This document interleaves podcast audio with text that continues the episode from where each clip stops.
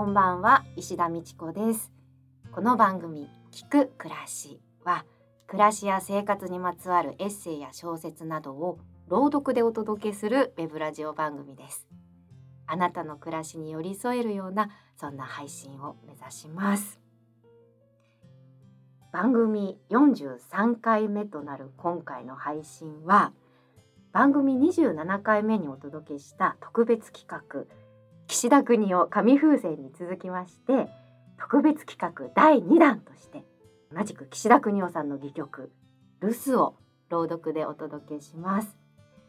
お相手役に今回お二人ゲストをお招きしました俳優の伊藤佐穂さんと長島慶三さんです。ます。よろしくお願いします。よろしくお願いします。わあ今お二人に囲まれて収録しています。はいあのお二人とはですね木下歌舞伎糸魚湾清舟合法月次の上演で何度もご一緒しておりましてでこの番組のリスナーさんもねあの去年のその2023年の公演をねあの見てくださった方もいらっしゃると思うんですけれども。うん、ねえどうですか？ありがとうございます。リスナーさんあの胸熱じゃないですか。いやあの本当にあの私が一番今ねあのとっても興奮してる んですけれども。本当にね大好きな座組なんですよ。まあずっとねいろんなところを一緒に旅して苦楽を共にしたあのねあの中っていうのもあってねすごい結束力というかシンクロ率がすごい あの半端なかった座組だなっていうのも思うんですけどいや私本当に何が大好きかって今日の収録に向けてね改めてなんか今日の朝にいろいろ思い返したんですけど。そうそうそう。はい。なんかねそのお芝居の魅力ももちろんさることだから皆さんすごくあの技術のある方なんですけどお芝居をしていないところの例えば休憩時間とかあと本番の楽屋での言い方とかなんか本当に笑いが絶えなかったですよね。そうですなんかずねっとねね。ふざけてましたね。そうそう。なんか本当にまあ男性楽屋女性楽屋分かれてるんですけど、うん。もう本当にあの男性楽屋から常にこう いやいやそちらですよどっちかというと。いやなんかこうなんかちょっとあの居酒屋のワンパッハみたいな声出してくださいみたいな本当なんか絵に絵に描いたようなとか笑い声が聞こえてくるみたいな。そうそういやおそそちらもですよ本当に。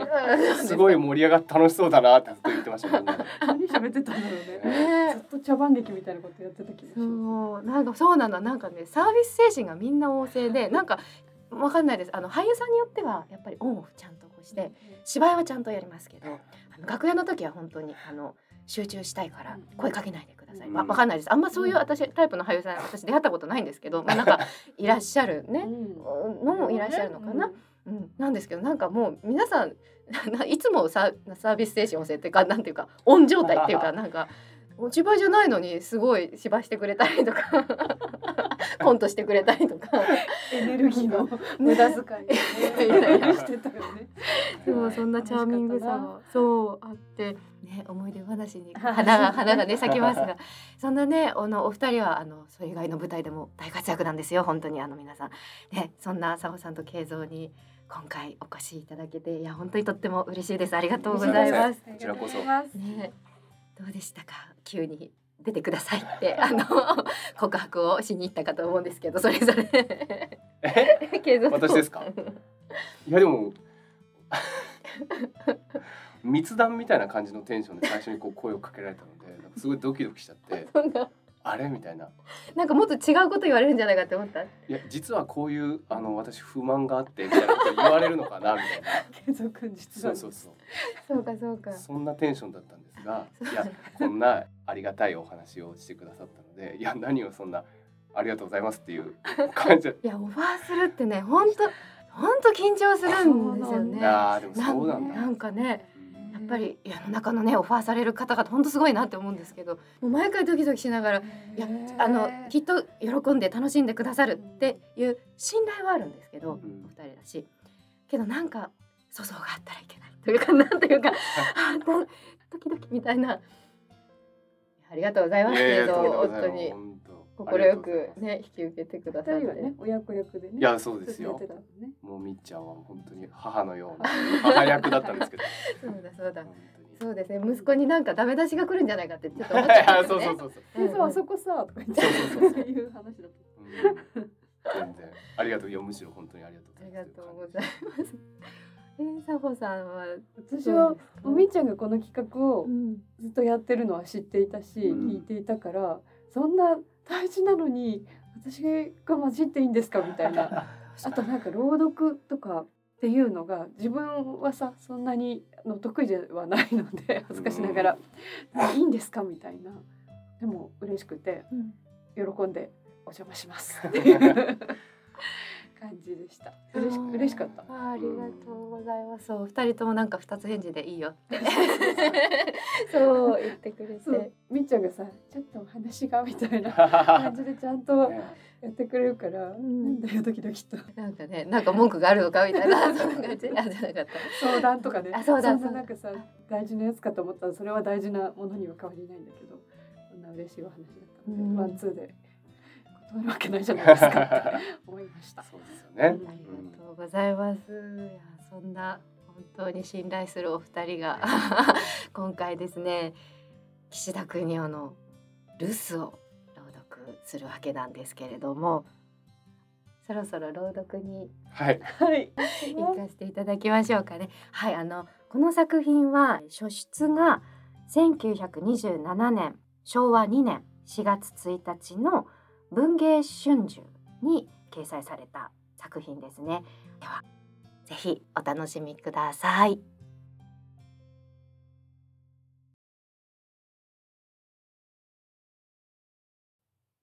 留守一幕。登場人物。女中親へ。伊藤佐穂女中おしま石田美智子八百屋長島慶三。中流家庭の茶の間。奥の障子を隔てて台所。遺構には奥さんの普段着がだらしなくかかり鏡台の上には化粧品の瓶が蓋を開けたまま乱雑に並んでいる。女中の親江さんが長火鉢にもたれて講談本を読んでいる台所でごめんくださいという女の声。あら、もう後じまい済んだの？早かったのね。ごらんなさい。私はまだそのままよ。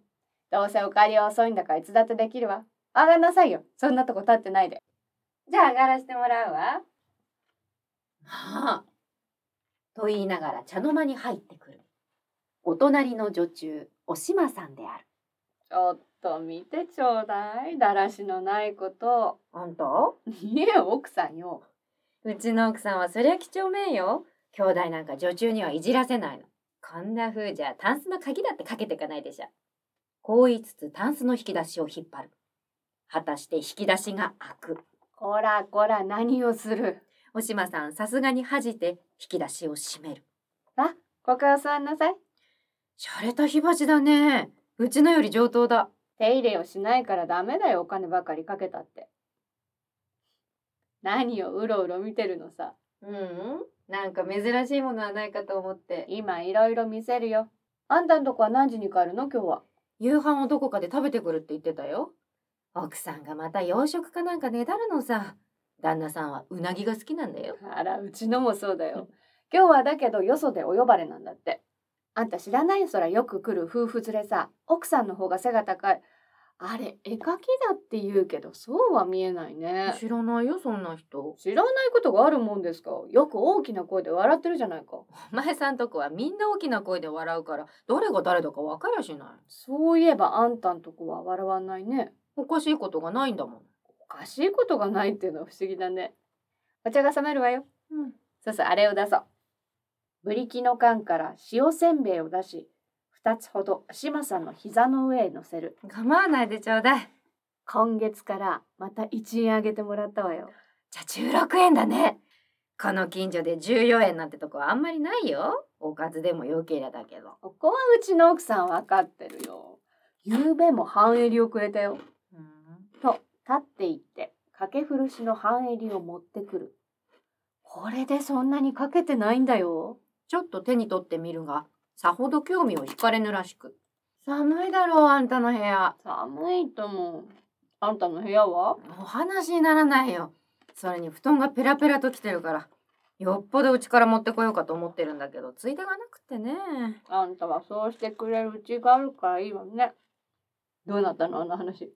ほら、いつかそう言ったじゃないの。誰だかあんたをくれって言ってる人があるって。そうだったかね。自分のことを忘れてりゃ世話ないや。いくらもあるか忘れるんだろそうかもしれない。どんな話だっけね。う。なんでもう役場の書記をしてる人だとかって。年は少し取ってるけれど、何は節がうまいって。それから小金を貯めて人に貸したりなんかしてるって。え、違うのかい？そうそう。あの話ね。あれよりもっといいのがあるんだよ。あんまり夜のおよしよ。カスをつかむよ。それはね、在郷軍人なんだけれどね。ちょっと男前がいいんだよ。それいいじゃないの。苦労するから嫌だ。はあねえおやさん、また髪を寄ってくれない？うん、いいと思う。今日はゆっくり言えるから。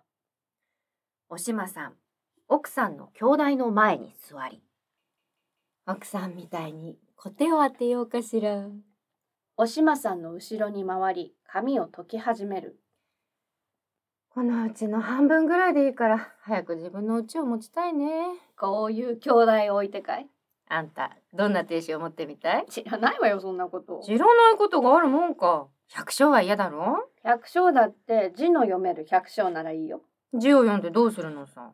一緒に本を読むんだよ。どんな本？面白い本があるよ。自分一人で読めばいいじゃないか。それじゃ面白くないよ。読んだことをまた話し合わなくちゃ。そうかね。私は字なんか読めなくてもいいから、何か歌の歌える人がいいね。一緒に歌うの？歌うのを聞いてるのさ。私は男のどこに惚れるかって言えば、声に惚れるね。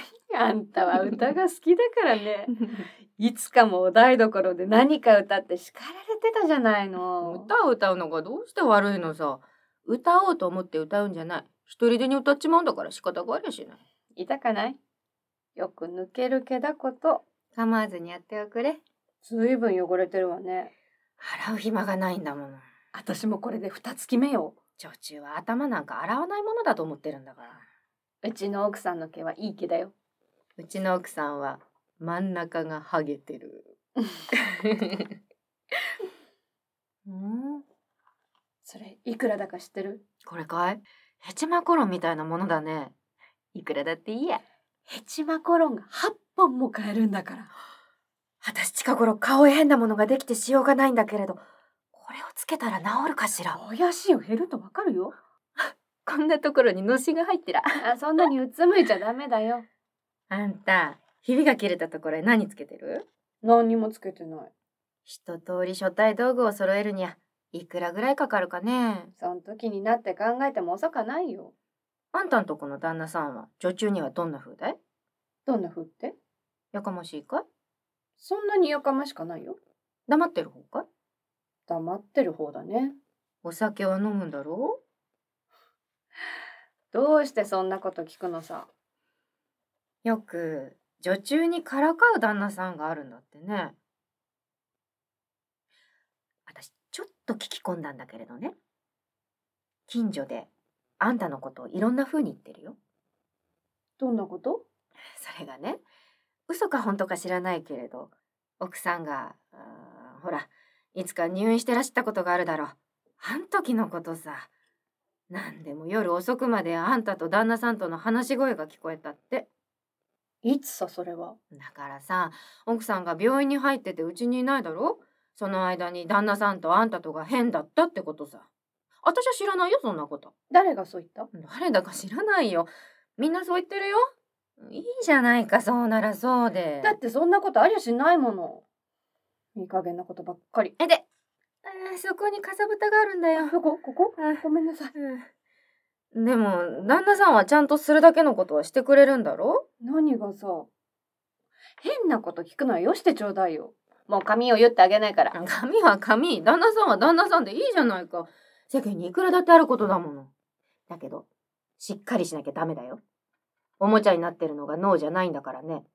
まさかの時には奥さんにそう言ってやるくらいの腹でいなければ話はつかないよ。だってそんなことないんだからいいわ。奥さんはいくつき入院してたんだっけね？はじめ一月半。それから二度目には二月。それごらん。大抵わかるよ誰が見たって。みんながそう言ってるってそりゃ本当なの？ほんとどうも。誰にだって聞いてごらん？魚屋だって、八百屋だって知ってるよ？だけど心配することはないよ。ああいう人たちは私たちの味方だからね。ただ、人が知らないと思って大きなことを言うと憎まれるんだよ。そうね。幼稚園の一軒置いて隣に石の門の立った二階屋があるだろう。あそこの奥さん。丸曲げを言ったちょっと粋な人さ。見たことあるだろあの奥さんなんだと思う？おめかけだってさ。それにたまに来る男を、うちが、うちがって言いふらすんだって。近所でそれを知らないうちは、旦那さんは何か商売で家を分けるんだと思ってたんだろう。ところがそうじゃないっていうことになると、そらね、今まで大きな顔をしてたのがおかしくなるだろう。もうみんながバカにしちまって、ろくに挨拶もしないんだってさ。お前さんはまたそれとは違うよ。なんと言っても相手はご主人なんだし。それに、これまで気立てのいい子だって言うんで通ってるあんたのことだから、誰もそれを知ったって悪く思いはしないさ。誰が言いふらしたんだろうそんなこと。誰も言いふりゃしやしないさ。一人でに知れていくのさ。困っちまうわ私。奥さんはまだ知らないんだろ？うすうす感づいてるらしいの。そりゃ大変だ。感づいてるってどういうふうに？旦那様の御用をわざと私に言いつけたり何かなさるの。そういうことがあってからか？いうんそりゃつい近頃のことだけれど。少し根が硬かない？頭に手をやって。ええこれで結構。本当に上手だわ。ありがとう。ここ、このままにしといていいの？私が後で片付けるからいいわ。さいで。何か当てっこすりのようなことを言うんじゃないの？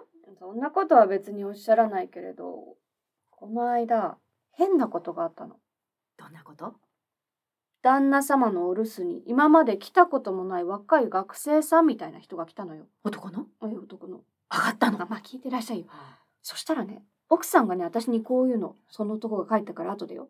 今日あの人が来たっていうことは旦那様には内緒だよ。その代わり旦那様の方にも私に内緒のことがあるはずだからそれは私が知らないつもりにしておくからって。そうかい。そういうことがあったかい。と、もう一つおせんべい。あ、くれ。あんまり減ってるとわかるからもうこれだけよ。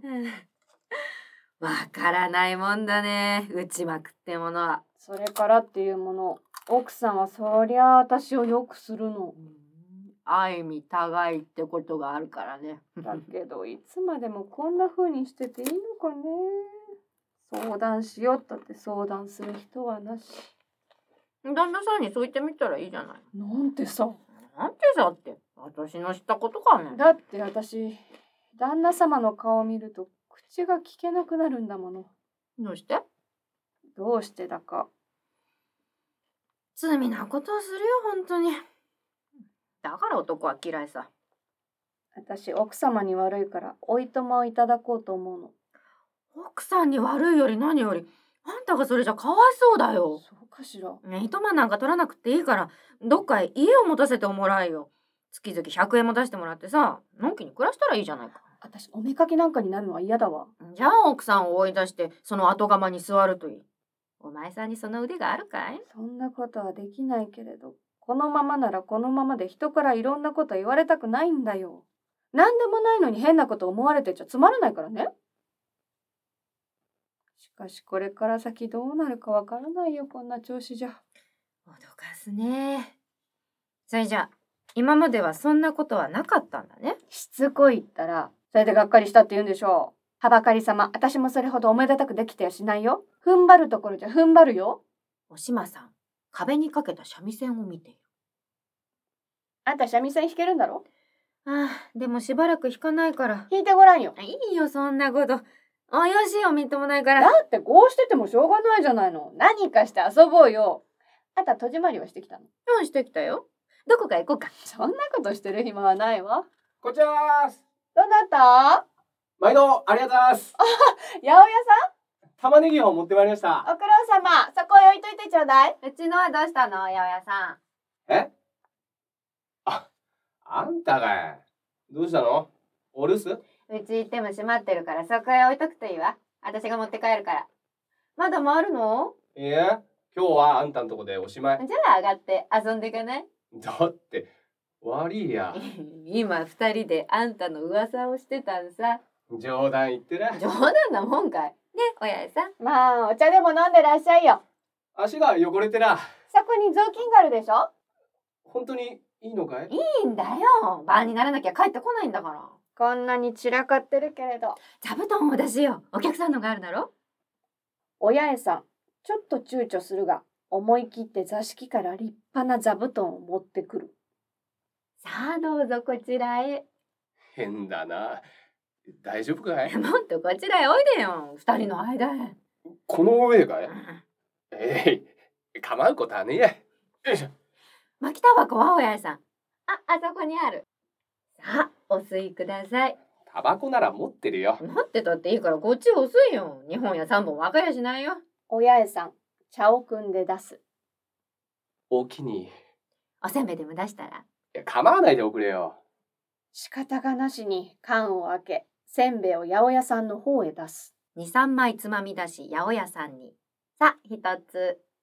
ありがとう。えそんなことしていいのかい？お前さんのしたことじゃないよ。黙ってお上がり。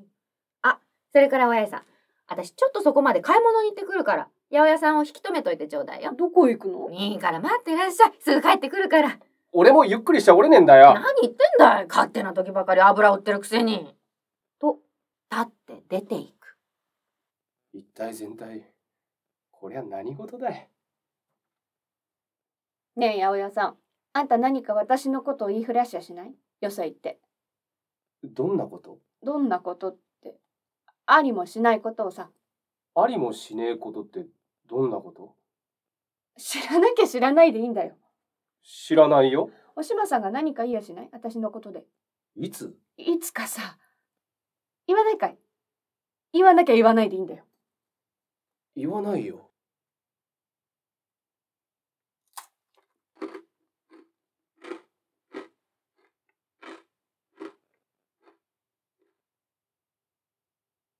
世間ってうるさいものね。俺に関係のあることかい？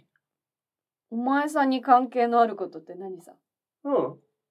あんたと俺とどうこういうようなことじゃねえのかい？あんたと？そんなことじゃないよ。そうか。それじゃあいいや。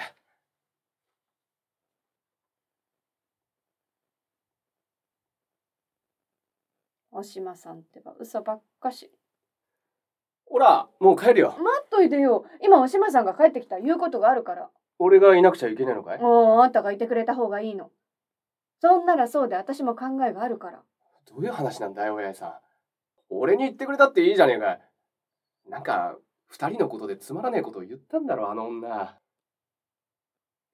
俺は、そんなことを言われるようなことをした覚えはねえんだがな。お前さんに関係はないんだから心配しなくてもいいんだよ。やっぱり、どっかしらそう見えるんだろうね。そう見えるって？ここの家へ来る時の様子が違うんだね。いくら隠してても。何を隠してるのさ？そう問い詰めなくったっていいじゃねえか。どうせ俺なんかには鼻も引っ掛けちゃくれめえと思って今まで黙って辛抱していたけれど、よそ目にもそれとわかるなら、いっそ一思いに白状すら。親さん、俺は、あんたの顔を見ない日には頭が重たくってしょうがねえんだよ。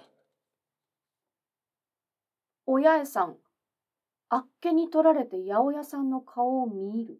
おしまさんはどんなことを言ってたか知らねえけれど、俺の方のことだけは間違いのねえところを言ったに違えねえ。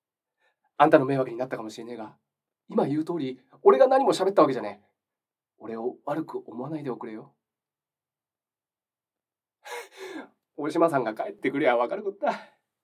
この時台所からおしまさんが入ってくる二人は同時に、おしまさんの顔を見上げる。お待ちどうさま今お寿司を添いてきたのお楽しみのとこじゃなかったのかい？おしまさん。何さ改まって。あんたは嘘つきね。つまらないことは一個なしにしようじゃねえか。お互いに迷惑だぜ。どうしたっていうのさ。私が何を言ったっていうの？もう忘れたの？あのこと？あのことならもう一個なし。そうそう八百屋さんは何にも言いやしなかったっけ？じゃあ誰が言ったの？魚屋さんだったかしらそれじゃそんなことはっきり覚えてやしないよ。魚屋さんかもしれないよ。常効果かい？あいつがなんだって俺のことを？お前さんのことなんかじゃないよ。じゃあ何かい？あいつも親父さんに？あんたは黙っといでよ話が違うんだから。そんなら魚屋さんに聞いてみるわよ。聞いてごらんよ。だけどそんなことを聞いてどうするの？あんたの恥になるだけじゃないか。何が恥さ？え？何が恥になるのさ？私ねこの人の前で言っとくけどねそんなみだらなことをする女じゃないんだからね自分と一緒にしてもらうまいよ。私がいつみだらなことをした？え？人聞きの悪いことを言うもんじゃないよ。まあまあ。あんたはそんな人と思わなかったよ。親父さんそんな怒らずに。ここのところ俺に免じて仲直りしたらどうだね。お島さんも悪気でそんなこと言ったわけじゃあるめ親父さんの潔白なことは俺が保証する。お島さんも当て推量でいろんなことを言うのはよくね若造の俺がこんな口が利くのは生意気なようだが俺も中に入って親父さんに気の毒でならおね前さんは黙っておいでったら。私が悪かった。ね。堪忍しておくれ。そんなつもりで言ったわけじゃない。話の調子でついあんな風なこと言ってしまったんだよ。これが私の悪い癖さ。八百屋さんも気を悪くしないようにね。何？俺はそんなこと。だけどあんたを悪者にしちゃってさ。親父さんの方を盗み見ながら。そんなことはね。親父さんは正直だからねまた親父さんの方を盗み見る。八百屋さんはいくつ？俺かい？あんたより一つ上だよ。あら私の年をどうして知ってるの？お島さんの方を見る。私が言ったのさ何の話からだっけね？あんたは本当におしゃべりね。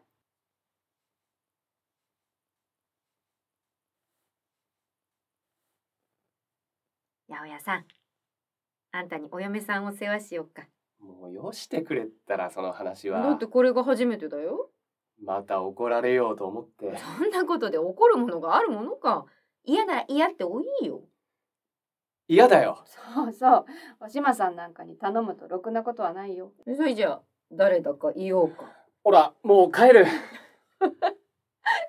嘘だよ嘘だよ。あんたも若いね。もう。からかうのおよしよ。その時台所で「お待ちどうさま。毎度ありがとう」という声。ご苦労様と出ていく。やがて寿司を盛った皿を持って入ってくる。もうそんなにたくさん？たまにこれくらいのことをしなくちゃ。あんたが怒るのかい？遠慮しないで。お上がり。お下地を持ってくるわ。ここのうちは海苔巻きが一番うまいんだって。さあお取りよ。三人思い思いにお寿司を頬張る。なんだか知らねえが喉が詰まって思うように入らねえや。三人とも。また黙々として。寿司を食い続ける。巻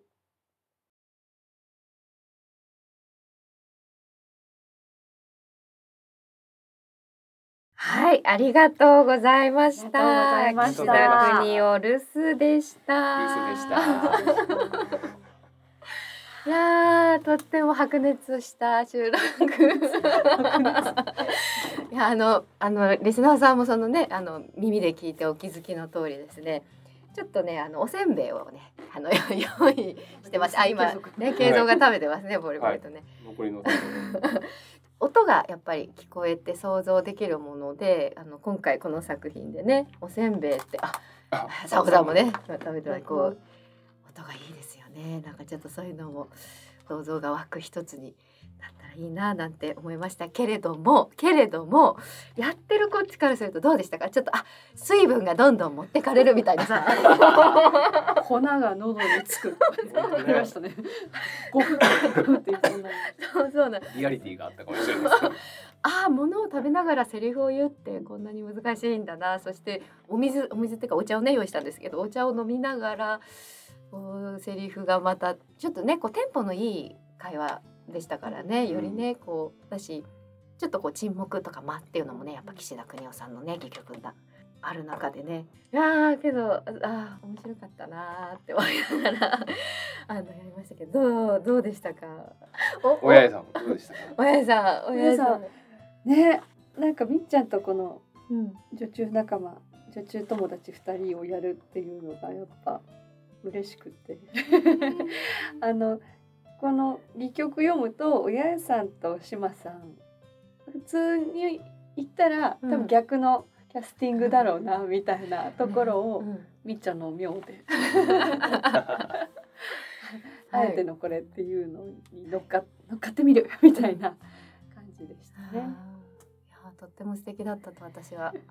個人的にはその佐保さんと慶三をお声掛けしてでこれもう本当に自分得っていうか私利し私利私欲っていう言葉が合ってるかわかんないんですけど お島さんがねと最後最後というか後半帰ってこう二人っきりになるっていうところのこのやり取りはやっぱり佐保さんと慶三で もう私は見たい。私が見たい。みたいな感じで。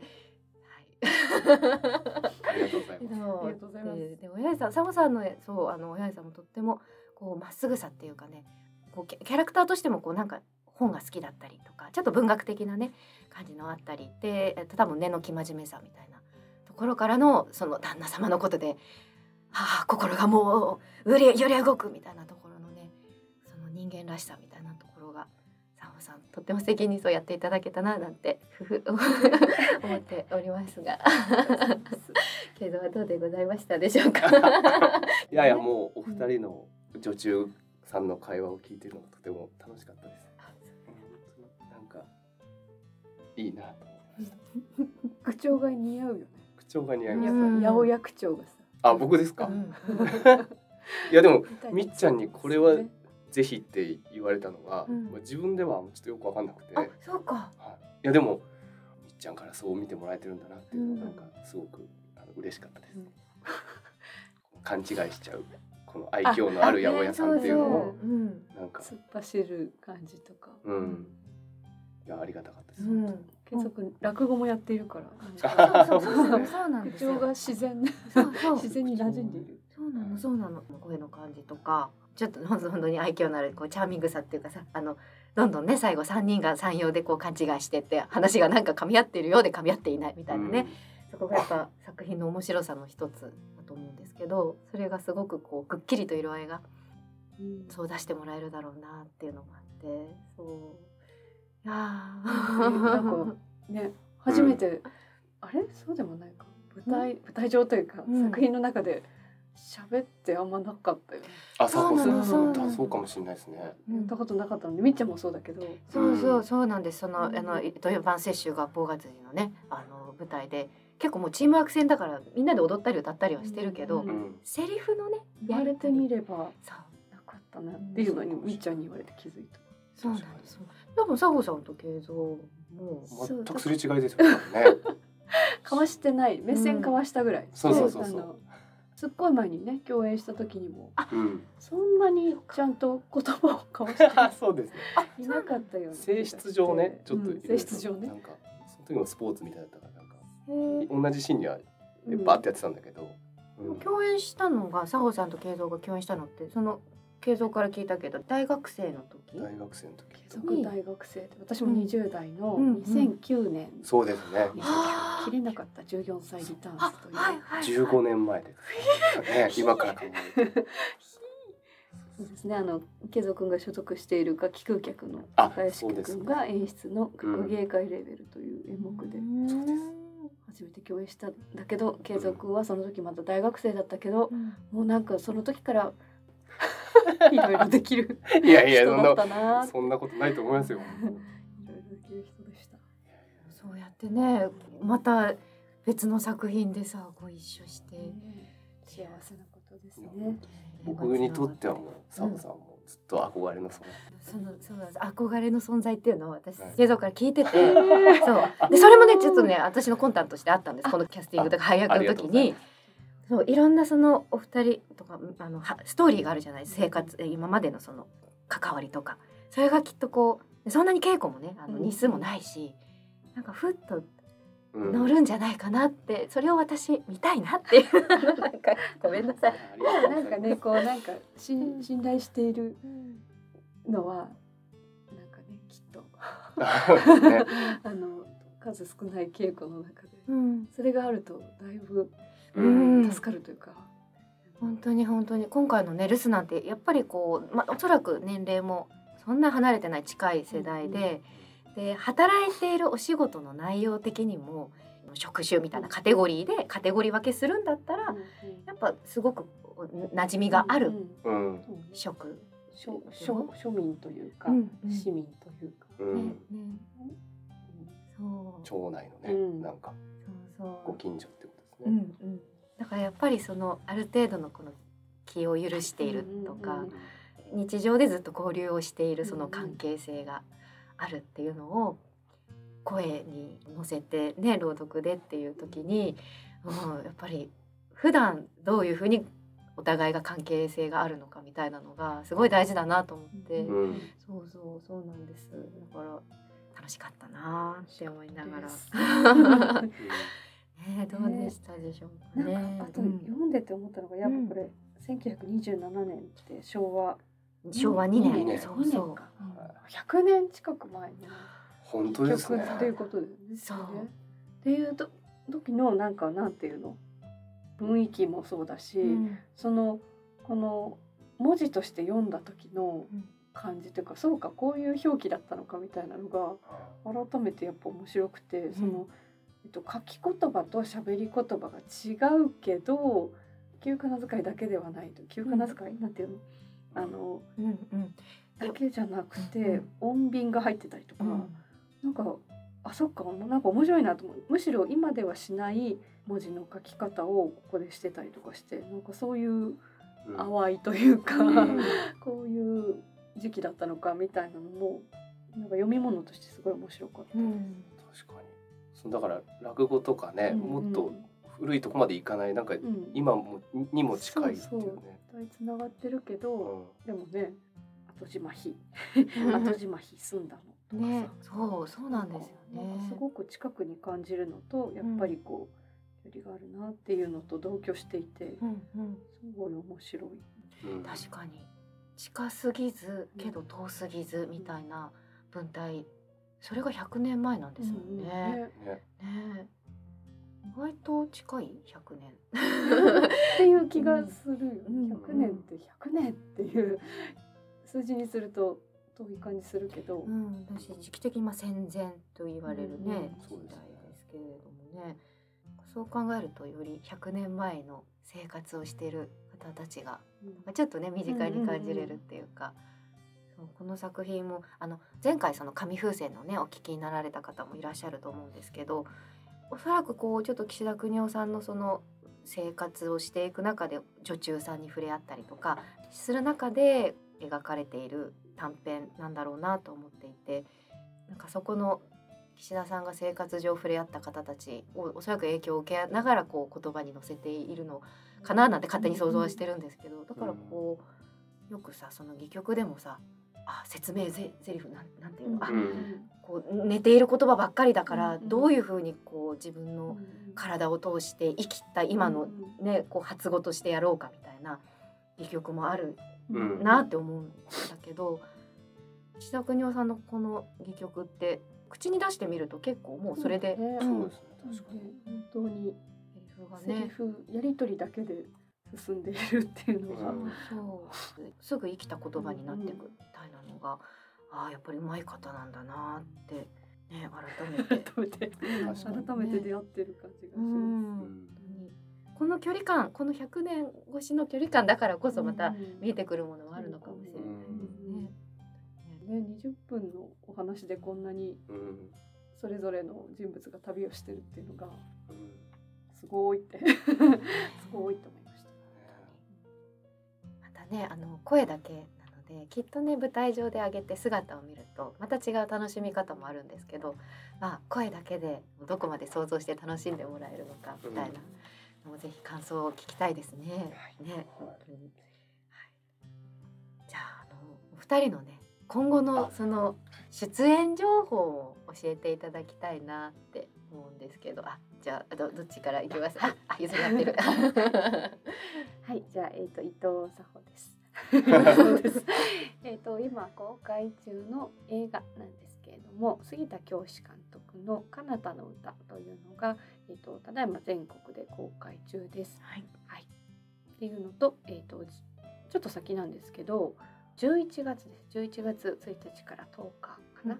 三軒茶屋のシアタートラムで小野彩香中澤明スペースノットブランクというカンパニーの光の中のアリスという演目に出演しますのでこちらもぜひよかったらチェックしてください。